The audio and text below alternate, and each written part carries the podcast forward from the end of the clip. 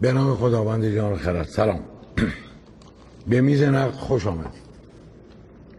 ما قراره امشب راجع به یه فیلم لبنانی صحبت کنیم. حالا دلیلش خدمتون دقیق تر میگم، بچه‌ام مفصل تر. قبلش یه چیزی قبل از جلسه من دیدم از سخنگوی عزیز دولت که باز مثل دوست عزیزمون آقای آشنا راجع به فرم و محتوای برنامه ها و نوع بازی گرفتن و کیفیت بازی ها و اینا حرف زدن. خواستم میگم وقتی که شما واسه این چیزا میذارید برسید به کارهای مهمی که دستتون هست و این کارها رو بذارید دست آدمایی که این کارو بلدن. یه نصیحت دوستان است. عرض شود که بریم سر کفر ناهوم. اسمش هم نمیاد به این راحتی. چرا ما اینو انتخاب کردیم؟ دفعه پیش یه ذره توضیح دادیم، حالا به نظرم یه خودی بیشتر بگیم. گفتی خیلی مهمه، این مهمه، یکم کنجکاویه، حالا واقعی یا کاذب ایجاد میکنه. چرا مهمه؟ این فیلم همزمان با دل دوزها توی کن بوده، کن دو هزار و هجده. جایزه ویژه یاد جایزه ویژه یاد داوران گرفته، جایزه اصلی رو اون گرفت، جایزه یاد داوران رو این گرفت. نامزد اسکار هم کاندیدای اسکار دو هزار و هجده است، جایزه آسیا پاسیفیک گرفته و کلی جایزه های دیگه و گلدن گلوب مثل گرفته. آره. گلدن گلوب هم آره. گرفته. گلدن گلوب هم گرفته و اینا یه طرف. این اهمیت این فیلم است. دوم نقد هایی که روش شده. من امشب وقت داشتم نقد فرنگی رو دیدم، از نقد تامسون خانم بردول که سابقش که با هم کتاب در می آوردن فاجعه بود. یعنی نقدا به حدی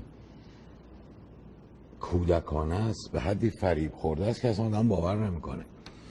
فیلم مهمه، ظاهرا داره وضعیت آشفته لبنان رو و مسئله مهاجرت رو میگه و خیلی هم تمیه که فرانسوی ها به خصوص فرانسوی ها که مهاجرت براشون خوراک خوبیه. از همه این به همه این دلایل این فیلم رو گذاشتیم توی بحث که ببینیم چیه و به نظر من یک بیماری بزرگ توی فیلم هست که تو سینما ایران هم موجود بود و همیشه راجعش حرف زدیم. حالا این تایید کنیم، این بیماری رو باز کنیم. این بیماری بیماری اگزوتیزمه که با مخملباف و قبادی شروع شد و ادامه پیدا کرد تو این جشنواره‌ها و این فیلم به نظر من شماره یک این داستانه. من دیگه ادامه ندم، شروع کنیم بحث رو. جواد من من برم. اون دفعه ما چی شما دفعه محبتش کنیم. خب با نقد شروع کرد مسعود. من یه نکته راجع به نقد بگم. من فکر کنم نقد فیلم در کشورمون به یک مرحله خوبی از سطح خودش رسیده و من فکر میکنم سرخپوست نشان دهنده جایگاه نقد در سینما بود.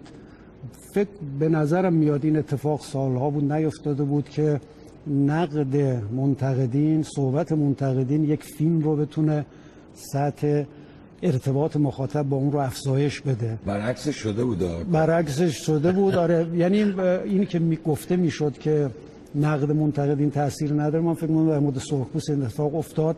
خیلی‌ها پیش بینی می‌کردن که فیلم فروشی نخواهد کرد، استقبالی نخواهد شد، اما برای اولین بار بعد از چند دهه من فکر می‌کنم این نقدها و صحبت‌های در مورد سرخپوست باعث شد تا مردم واقعاً به سراغ فیلم برن.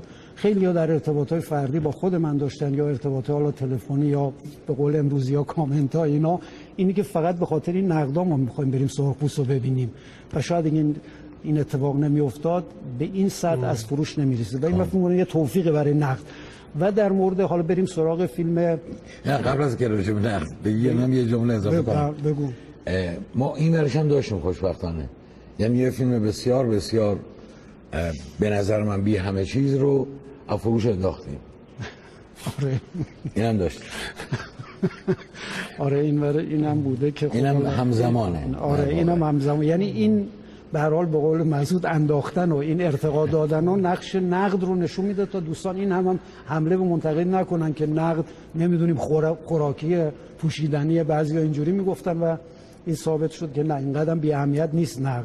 در هر دو در واقع نمونه از فیلم رو ما دیدیم. خب در مورد فیلم من ببین راجع به فرانسوی ها مسعود گفت، من فکر کنم یک بار دیگه ما میتونیم بفهمیم که چرا فرانسوی ها از این فیلم ها خوششون میاد. برای خودشون خوششون نمیاد که فیلم های در کشور خودشون ساخته بشه با این تما یا حتی با این موضوعات و ایده ها. یعنی در کنار همین فیلمی که الان ما داریم راجبش صحبت میکنیم، سال گذشته سینمای فرانسه خودش پنج تا فیلم در کن داشت که بعضیاش نامزد جایزه نخل طلا بودن، مثل فیلم خاطرات تصویر مال گودار و نمونه‌های مثل اون. اما خود فرانسه اون فیلم‌ها رو به اسکار نفرستاد. بحث داغی هم بین مسئولینشون بود که نه ما الزاما نباید فیلمی دیگران میپسندن بفرستیم به اسکاریا، فیلمی که حتی قوی باشه، نه فیلمی باید بفرستیم که در واقع در راستای اهداف کشورمون باشه، یعنی بتواند راهبردهای فرهنگی کشور ما رو و حتی سیاسی رو پشتیبانی بکنه. برای همین فیلمی رو خودشون به اسکار فرستادن که نه در کن مطرح شده بود و فیلمسازش هم خیلی ناآشنا بود، یعنی اولین فیلمش یا دومین فیلمش بود که فرستاد، خاطرات جنگ. فیلم خاطرات جنگ در واقع فیلمی بود که فرانسه میخواست در حوزه سیاسی و دیپلماسیش اون فیلم بره. یعنی میخوام بگم که برخلاف کشورهای مثل ما یا لبنان یا از قبیل ما که مرعوب جریانات غربی میشن و فیلمایی میسازن که اونا خوششون بیاد، خود فرانسه فیلمی رو میفرسته که الزاما هم میدونه که ممکنه برنده نشه یا حتی فیلم قوی خودش نمیفرسته، ولی حد... فیلم هدفمندش رو میفرسته، انتخاب میکنه. این یه نمونه است که نکته دوم واقعیتش همینه که کفرناهم نشان دهنده مرعوبیت جهان سوم یا حتی فیلمسازان مثل ما خاورمیانه در برابر جریان قدرتمند سینمای جهانه.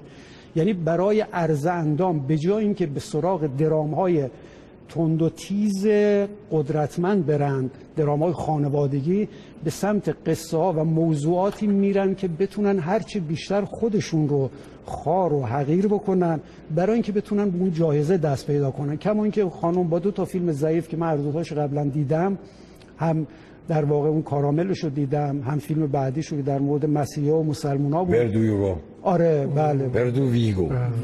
بنابراین اینجا بر میگرده به جای خود، به جایی میاد در واقع جایگاهی برای خودش انتخاب میکنه که حتما فیلمی انتخاب کنه که کشور خودش رو بزنه، برای اینکه بتونه امسال مقام ریاست داوران کن رو، یعنی دو هزار و نوزده الان رئیس هیئت داوران ایشون، بله همین خانم، با همین فیلم، یعنی با یه فیلمی که برنده میشه. بنابراین نمونه ترین از نوع فیلمی هست که مناسب اون مخاطب غربی هست برای اینکه به این نتیجه برسه که همه دنیا در واقع جهنمه، یا به قول خود فیلم که در واقع به جایی میرسه که اون شخصیت اصلی فیلم دیگه به کشور خودش فوش میده در علنا. لذا این یه نمونه برجستشه. من به عنوان کسی که معمولا اینجور فیلم‌ها رو خیلی دوست دارم، یعنی از نظر مضمونی اینی که بشود فقر رو در سینما دراماتیزه کرد، همواره دنبال این بودم و دوست دارم و میخوام مثل بچه های آسمان خودمون و فکر میکنم نگاه انسانی ما در بچه های آسمان اگرچه همچنان نشون میداد که دو تا بچه با یه جفت کفش یه جفت کفش استفاده میکنن، ولی اون چیزی که مهم بود این که یک نگاه انسانی هست و فیلم رو تونست برسونه به حد پنج فیلم اصلی نام در واقع اسکار. اما اینجا از این فراتر رفته، یعنی علنا فیلمساز یه چیدمانی کرده در واقع، چه میزانسناش چه همه نابازیگراش، استفاده از عوامل صرفاً برای اینکه بتونه اون جایزه رو بگیره و به منافع فردی خودش برسه. من تنها چیزی که از فیلم دوست دارم اسمشه، یعنی اسمش ارجایی به من میده که یه مقداری من سر ذوق میاره که فیلم رو برم ببینم، که حالا بعد در واقعش صحبت می‌کنم.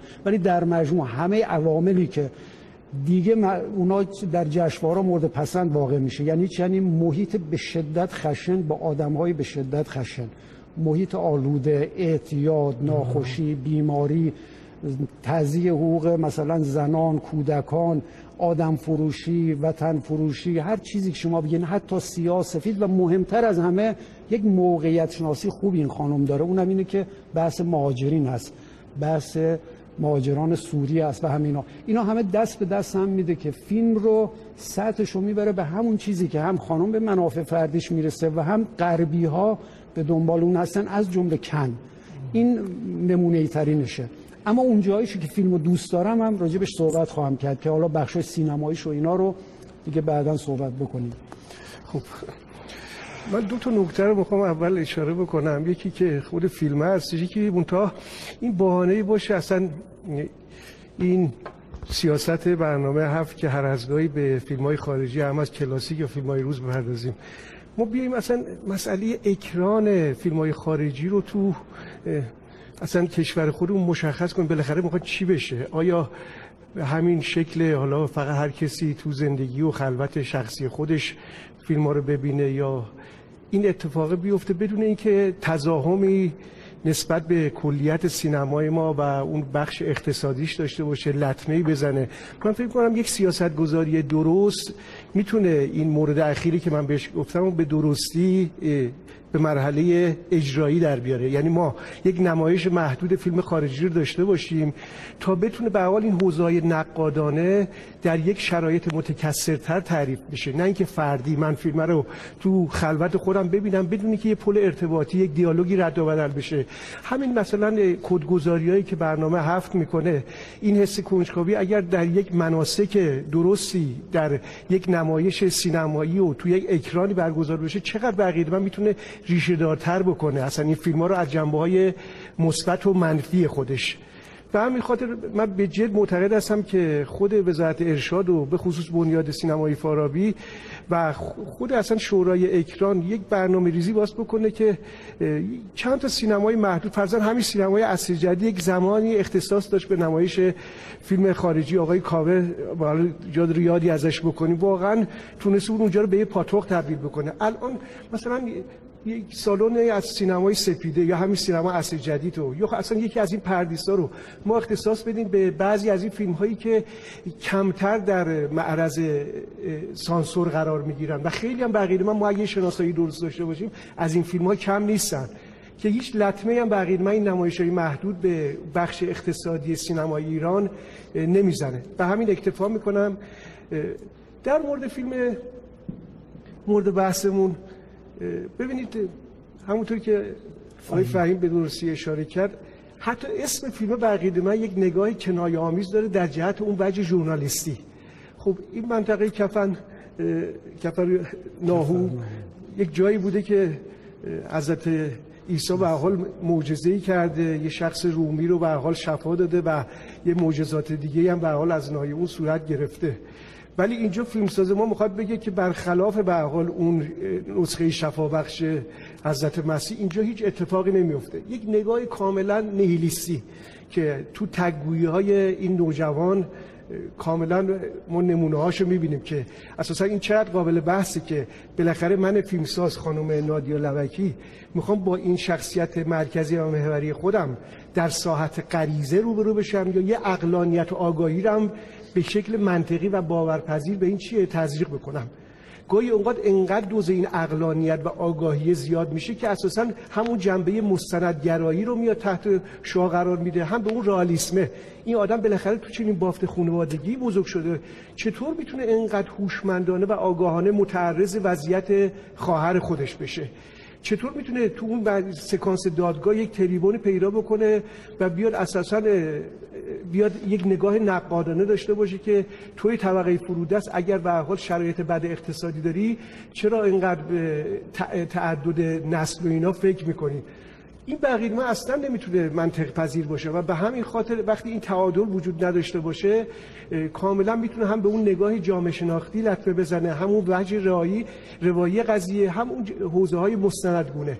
خب ما یک در واقع نظریه معروفی تو گفتمان جامعه شناختی داریم، نظریه کنترل اجتماعی که خود اساسا این کنترل اجتماعی یک شقوقی داره، وابستگی، تعهد، درگیری، باورپذیری.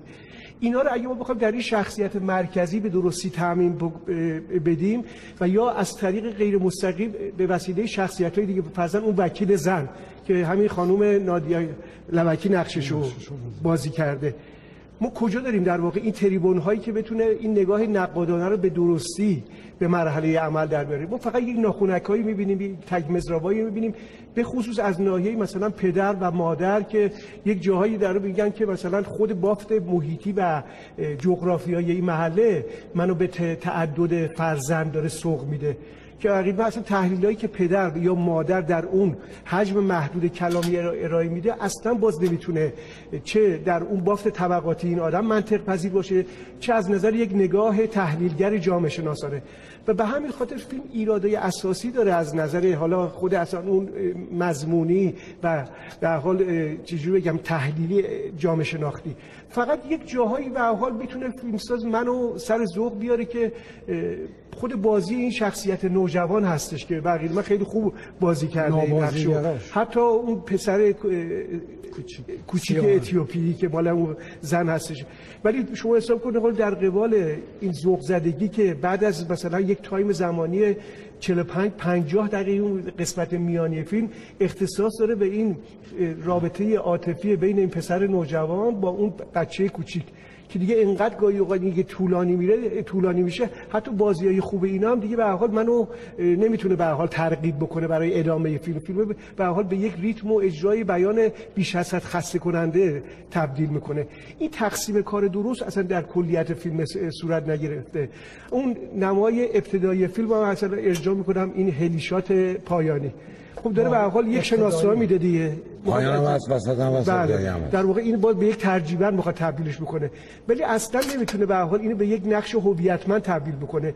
ژورنالیست بقیده من در یک شکل غلطش در کلیت فیلم تعمیل پیدا کرده که فقط بقیده من یه سری آدم‌هایی که یا بخوان در همون شکلی که به درستی مسئولش رو کرده اون اگزوتیسم رو بخوان در جهت یک بهره برداری خیلی بقیده من شالات گونه و خیلی تو هم با سوء استفاده در جهت نفی یک نژاد بخوان چیه دستور کار خودشون قرار بدن، که من فکر میکنم اگر این فیلم جایزه هیئت ویژه هیئت داور در جهت همون نگاه تخته آمیز هستش، یعنی انقدر فقر و فلاکت و بختک زدگی چنبره زده بر کلیت این جامعه انگار هیچ کورسوی امید اصلا راهی برای رستگاری نیست. و به همین خاطر اون نسخه پایانی یک نیهیلیسم تمام عیاری هستش که در اون تگوی اون پسر نوجوان جا خوش کرده. بخوای کوتاه من بگم تو یه دفعه دیگه بری یکی راجع به فارابی پرانتز هم من بگم، چون اسم فارابی رو صحبت کرد راجع به فیلم فارابی. واقعیتش اینه که فارابی اساسا خیلی بلا تکلیفه تو همه زمینا، تو همین موضوعی که الان ما داریم صحبت میکنیم فیلم‌های جشنواره‌ای و فستیوالی اینا، مثلا میگیم فرض کنید حتی تشخیص اینو ندارن که کجا باید ورود کنن کجا نکنن. سالونی رو به نام مرحوم کیارستمی نامگذاری کردن، یعنی یه جای دولتی، دولت ترین جای سینما فارابیه، اسم سالنش رو گذاشته به اسم مرحوم کیارستمی که اساسا سینماش سینمایی بوده که همه این سالا مخالف میرفته. یه کسی مثل مولا قلی‌پور که برای فارابی فیلم میساخته مونده، یه سالن به اسمش نذاشتن. یعنی این بلا تکلیفی در خیلی امورات وجود داره. حالا تو اومدی رفتی سراغ فیلم خارجی که چرا اینا نشون نمیدن یا چیکار میکنن، اصلا قضیه هم سالن اخ... اشکالی داره اختصاص بدن به نمایش همون فیلمایی که تو جشنواره جهانی خودشون به هر حال چیه. میخوام بگم این تناقضای برتر هست، بلا تکلیفی ها چند از فیلم‌ها بلا تکلیفی رو نمیتونه. حالا بحث ما این نیست، فقط میخوام بگم اساسی تر اشکال از این قضیه بله. فراتر از ایناست. یه نکته راجع به خود فیلم بگم دیگه کوتاه میگم تلگرافی. دو تا موضوع فریبنده است در سینما، یکی موضوع اعتیاده، یکی گرایش احساسات در احساسات در فیلم. یعنی چی؟ یعنی یک جور در واقع این احساساتی کردن مخاطب که به نوع درستش در سینما هند هم هست، درست میگم به خاطر اینکه صنعت شده. خب این دوتا همیشه فریبنده است، برای همینه که موضوع اعتیاد جدی ترین منتقدین رو حتی فریب داده، مثل متری ششونیم که حمایت کنن و تعریف کنن، اینقدر جذابه و همیشه کشونده دنبال خودشون.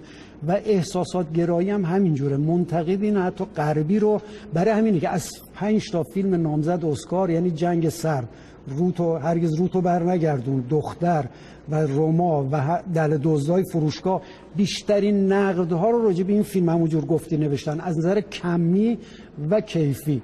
اینقدر این احساسات گرایی و این تحت تأثیر این فقر و نکبت قرار گرفتن اینا رو فریب داده که به گاف‌ها و نکات ریز فیلم. البته این فیلم یه شباهتایی به روما داره ولی اون فیلم به مراتب بقیه من فیلم بهتری هستش. بعد از سال مسعود یه مقایسه هم بکنی که برای این استنباط من هست این فیلم مثلا اگه مقایسه کنی با اون سگانه مهرداد اسکویی به مراتب اون فیلم بهتریه، فیلمای بهتری ساختن. یا محسن استاد علی که به کانون اصلاح تربیت و این نوع بزهکاری‌ها می‌پردازه، به هر حال اینم یک شیوه ساخت تو حوزه فیلم مستند شده دیگه. این نوع انتخاب آدم‌هایی که در کانون بزهکاری و اون طبقه بندی ناهمگون اجتماعی قرار بگیرن که میتونه جذابیت‌های ظاهری داشته باشه که اگر به یک نگاه تحلیلگر عمیق تبدیل نشه فقط همون روبنا بودن و ژورنالیسم رسانه‌ای میاد دستور کار قرار میگیره. من نون خوردن از سوژه. ما بریم یه تیکه از فیلم رو ببینیم، برگردیم بحث ادامه.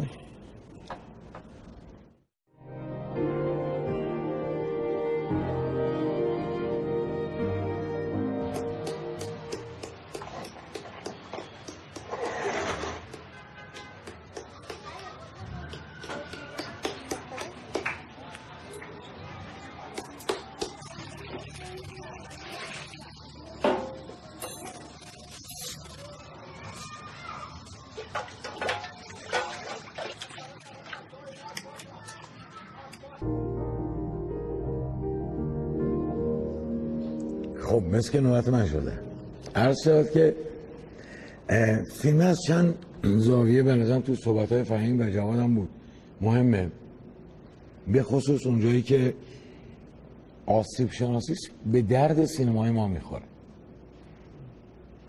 یعنی ما وقتی که با بحث اگزوتیزم طرفیم، هم اگزوتیزم روستایی داریم که بچه‌های مخملباف و اینان و بهمن قبادی، هم اگزوتیزم شهری داریم که به نظر من فرهادی نمایندشه، و به شدت هر دو اگزوتیزم از بیماری‌های روشنفکری کاملا بیرون از مردمه که هم بالا سر ماست، هم خیلی از سینماهای کشورهای در واقع جنوبی رو شامل میشه. چه داره میکنه فیلم؟ یک جمله طلایی تو فیلمه که کلید فیلمه. از زبون کی؟ از زبون پسری که هم خوش قیافه است هم بازیش خوبه. میگه که به رئیس دادگاه، میگه آقای رئیس دادگاه من شکایت دارم، من علیه پدر و مادرم شکایت دارم. این تمام فیلم اینه، شکایت هم اینه که چرا منو به دنیا آوردن. این جمله شعاری کلید و اساس فیلم خانم لبنانی بازیگر داور و غیر و غیر است. چرا منو به دنیا آوردم؟ از اون جمله‌ایه که خیلی غلط اندازه و میبره بازی رو. یه جمله نیهیلیستیه، اروپایی‌ها رو خوش میاد، به خصوص اینکه راجب خودشون نیست، راجب یک کشور جهان سومیه در حال مدام تنش و جنگ و بلوا و همه چیز. برای این یه جمله طرف فیلم ساخته. پانصد ساعت فیلم گرفته. پانصد ساعت. از توی پانصد ساعت این دو ساعت بیدر و پیکر بی معنی بی منطق رو در آورده، استخراج کرد. از نظر سبکی نوعی که داره فیلم کار میکنه، چون به نظر من فیلم مطلقا فرم نداره، نوع کاری که داره میکنه هم داره دراماتیک میکنه دادگاهو و مدام از آنچه که در بیرون داره اتفاق میفته کات میزنه به دادگاه بدون که هیچ منطقی داشته باشه. چقدر شلخته هم میکنه، خیلی شلخته، با یه دوربین رو دسته ولنگار داره تو خیابونا میچرخه. پنجاه دقیقه این پسر بچه با یه بچه دو ساله تو خیابونان همینجور با فقر و بدبختی و گرسنگی و همه اینجور، انقدر که ما و خیلی هم سعی میکنه اینو مستند به نمایونه و ما رو احساساتی بکنه، ما رو احساساتی کنه و حتی اشمئزاز تولید میکنه. این میزان از فقر، فلاکت که هیچ هیچ روزنی از امید در هیچ جایی نیست، این حتما همین نگاه جایزه داره و ما رو پس میزنیم. یعنی اگر قرار بود که کمی این درست برخلاف نئورئالیسمه، چون یکی از این منتقدان صاحب نام فیلم رو مقایسه کرده با نئورئالیسم. چقدر چقدر منتقدان امروز فرنگی هم بیسوادن. در واقع داره از این طرف این قیافه مستند رو میگیره که آقا این فیلم مستند دوربین شوده است و این تو خیابونا داره میگرده.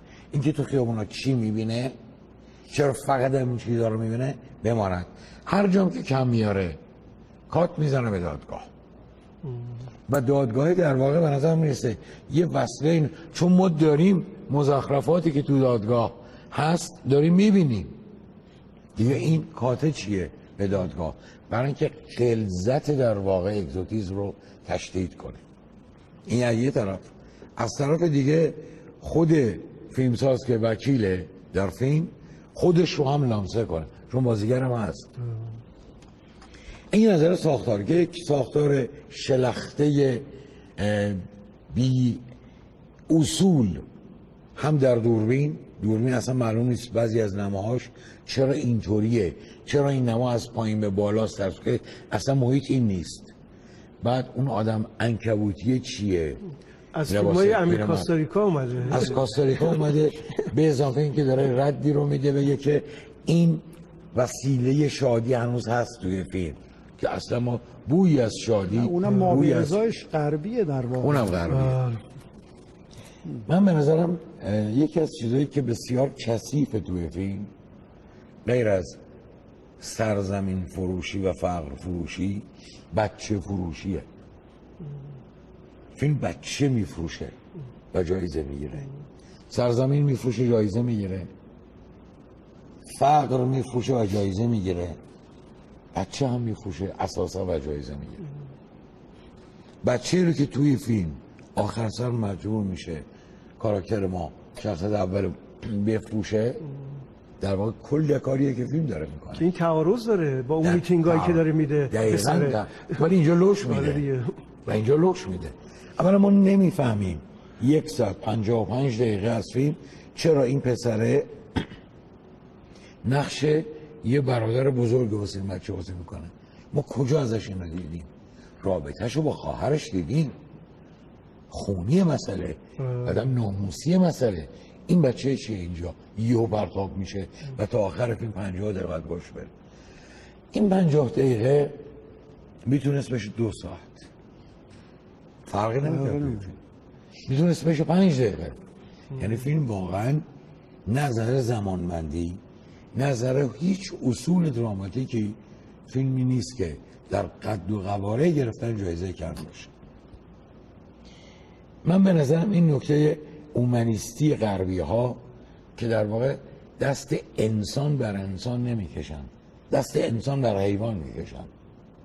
این در واقع بقیه دنیا رو انسان نمیدونن، خودشون انسانن با تمام گندکاری هاشون و دستی که به دست نوازشی که به سر اگزوتیک ها میکشن، از جمله این خانوم، در واقع دست نوازش به شدت پاترنالیستی و دست نوازش حیوانی بر انسان، نه دست نوازش انسان بر انسان. هم درد نیستن، اصلا هم دردی ندارن. با جایزه هم دردی میکنید. من یادم یه فیلم آقای کیارستمی رو تلویزیون سوئیس پخش کرد. کدوم؟ خانه دوست کجاست.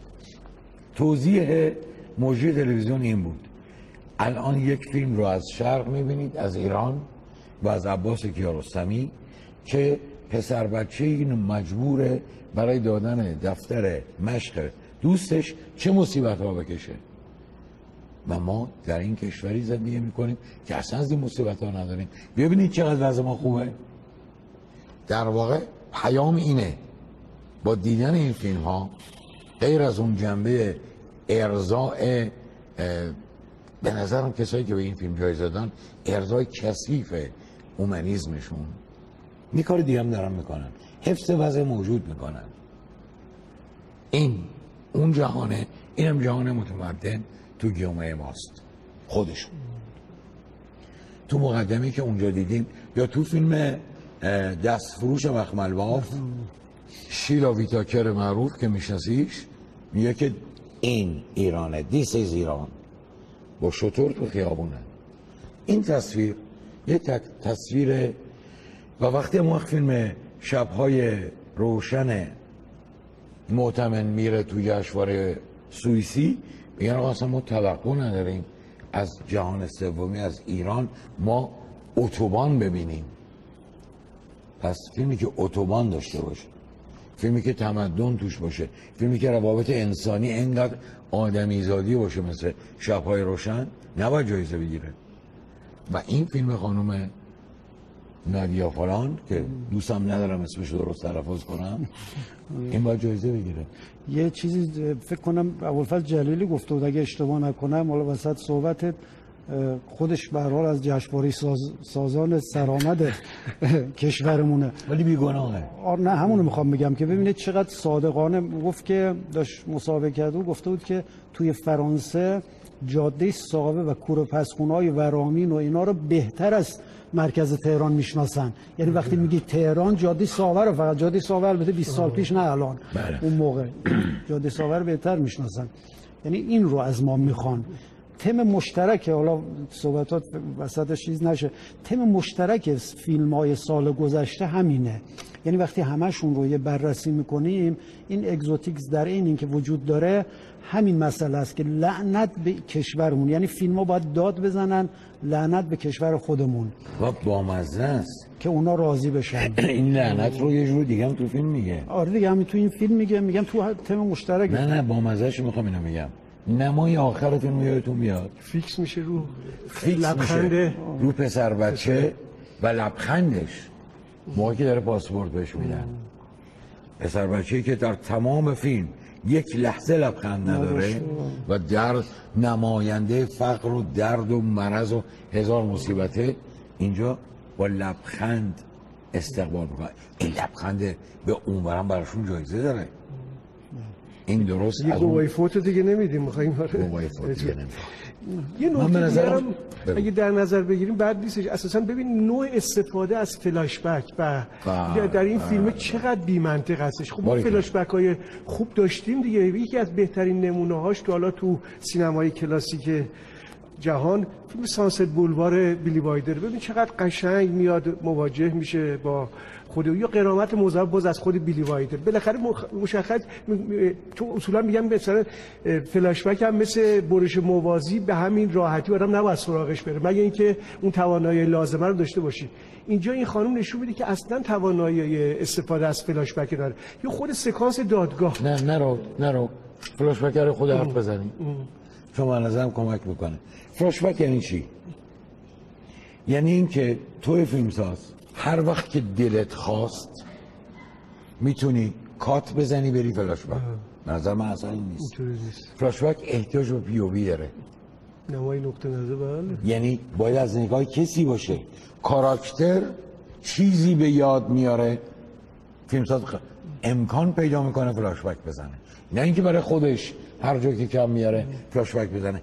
بلد نیست قصه رو روایت کنه، مجبور میشه فلاش بک بزنه، تیکه تیکه بعد کات بزنه به دادگاه. این چه منطقیه؟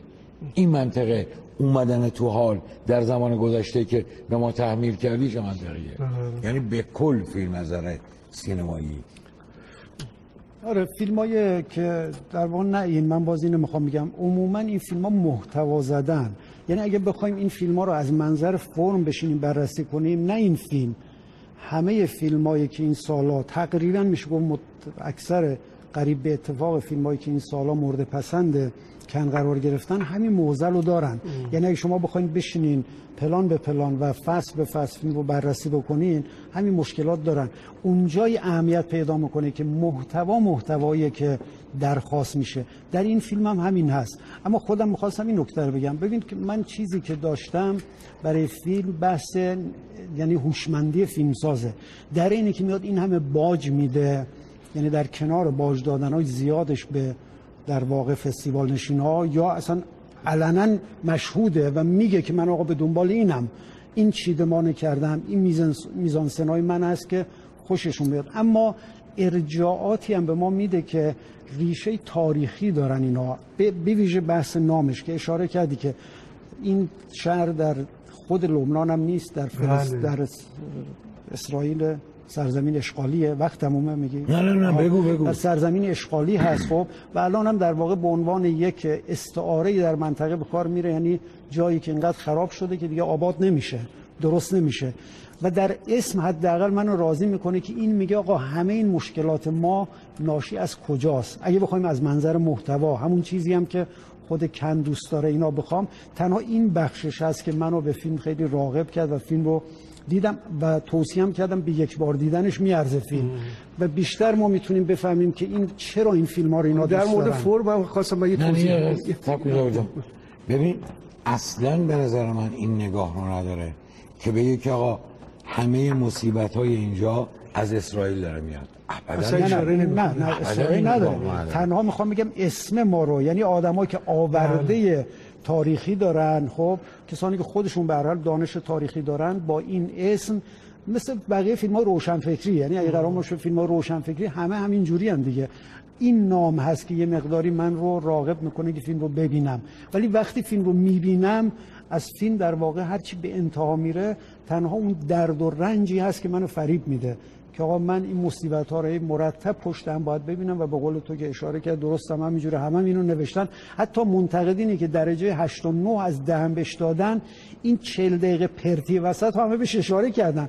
جالب، منتقدی که هشت میده از ده، بعد میگه چهل دقیقه فیلم پرتی. آره به کجاش پس نمره دادی؟ میخوام بگم فریب فریب وجود داره، اما عنوان همین چیزی که مشکل سینمای ما هست که نمیتونن نامگذاری کنن، من فکر میکنم این عقل رو حداقل داشته که اسم خوبی برای فیلم شده. این در واقع سبزایی که نشون میده. ببین فرمی که اشاره کردی قبل از فرم، این بحث رنج و درد و رنجی که گفتی، یه یه دقیقه میخوام یه نکته بگم. من به نظرم فیلم درد و رنج نشون نمیده، سیاهی نشون میده، فلاکت نشون میده، درد و رنج نشون نمیده. درد و رنج کار کار هنرمنده، نه کار کاسه. نور نشون میده. نه علت نداره. نه این وقت در... حتی پل ارتباطی میخواد ایجاد کنه ببین. بین اون پسر کوچیکی و بزرگ میزانسنه رو جلوی قاب و عقب قاب در واقع اینا رو میخواد با هم دیگه یه جوری مچ بکنه، پیوندی بده، ولی فقط در حد نی... یک تکنما هستش. نه ببین جا قادر نیست, نیست. رنج انسانی نشون بده.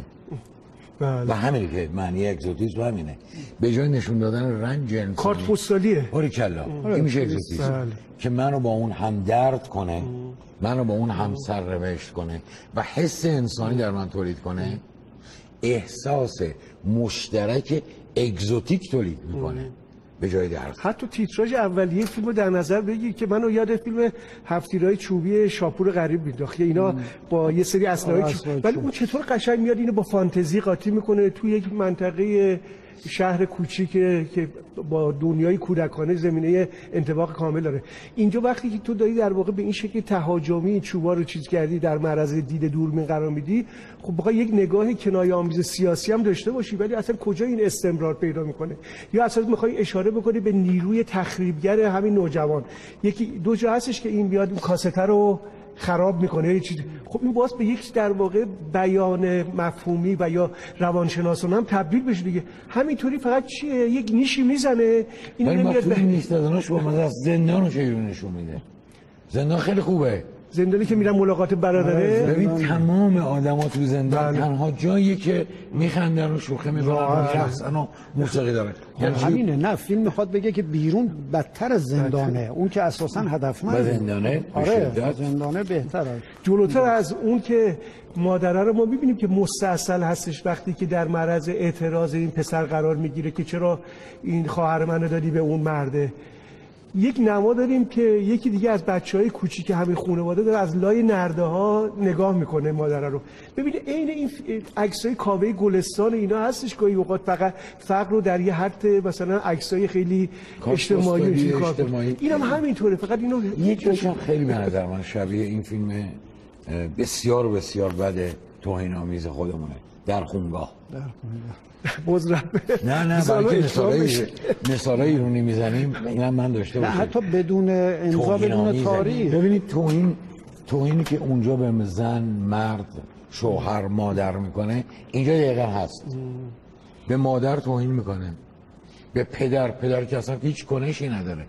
یا خوابیده یا در حال سیگار کشیدنه یا تنبیه کردنه. پدر فیلم که اینه، مادره که اصلا فروشنده است، مادر که اصلا همه رو میفروشه. حالا اینو بذار برای یعنی... اکرار الان زیاد اشاره نکن، یه یادی هم به این بهانه بکنیم از به حال فیلمساز خوبه. مادر همین فیلمو گفتم فروشنده است، یادی هم بکنیم. حالا به حال خود شخصیت منو یاد بعضی از فیلمای آقای مجیدی انداخت، مثلا بچهای آسمان و حتی آواز گنجشگاه، همین فیلمه شخصیتای نوجوان اینا نه. که بخوام بگم که چقدر مثلا عمانیست وقتی که با یک طبقه بندی درست بر نگاه تحلیلگر تبدیل بشه که حتی تو بخوای چه یه حس شرقی هم توش آمیخته بکنی. بغیر من اینجا در یک موقعیت درست قابل دفاع و باورپذیر قرار بگیره. فیلم بچهای آسمان از این حیث بغیر من جزو کارهای خوبی هستش که آره چقدر مثلا همه ما دوست داریم. بی‌واسطه و شریف اومده با یه طبقه. آره اول من اشاره کردم اون نگاه انسانی که ما تو اون فیلم داریم متاسفانه اینجا بچهای آسمان تبدیل میشه آواز گنجشکا تو پادکست هست. خب دوستان ما میز نقدمون وقتش تموم شد. میز رو بدیم به حسین لطیفی عزیز تا جلسه آینده نقدمون که فیلم شبی که ما کامل شد یا کامل نشد مال خانم آبا. از نظر ما کامل شد. ما به نمایندگی از طرف مخاطبین اعتراض داریم آقای امیری، به ما میگن که میز نقد رو هر هفته ده دقیقه کم میکنی رسوندیش به چهل دقیقه. بله دیگه این دیگه چون به ما گفتن من گفتم. بسیار کار خوب آقای لطیفی عزیز.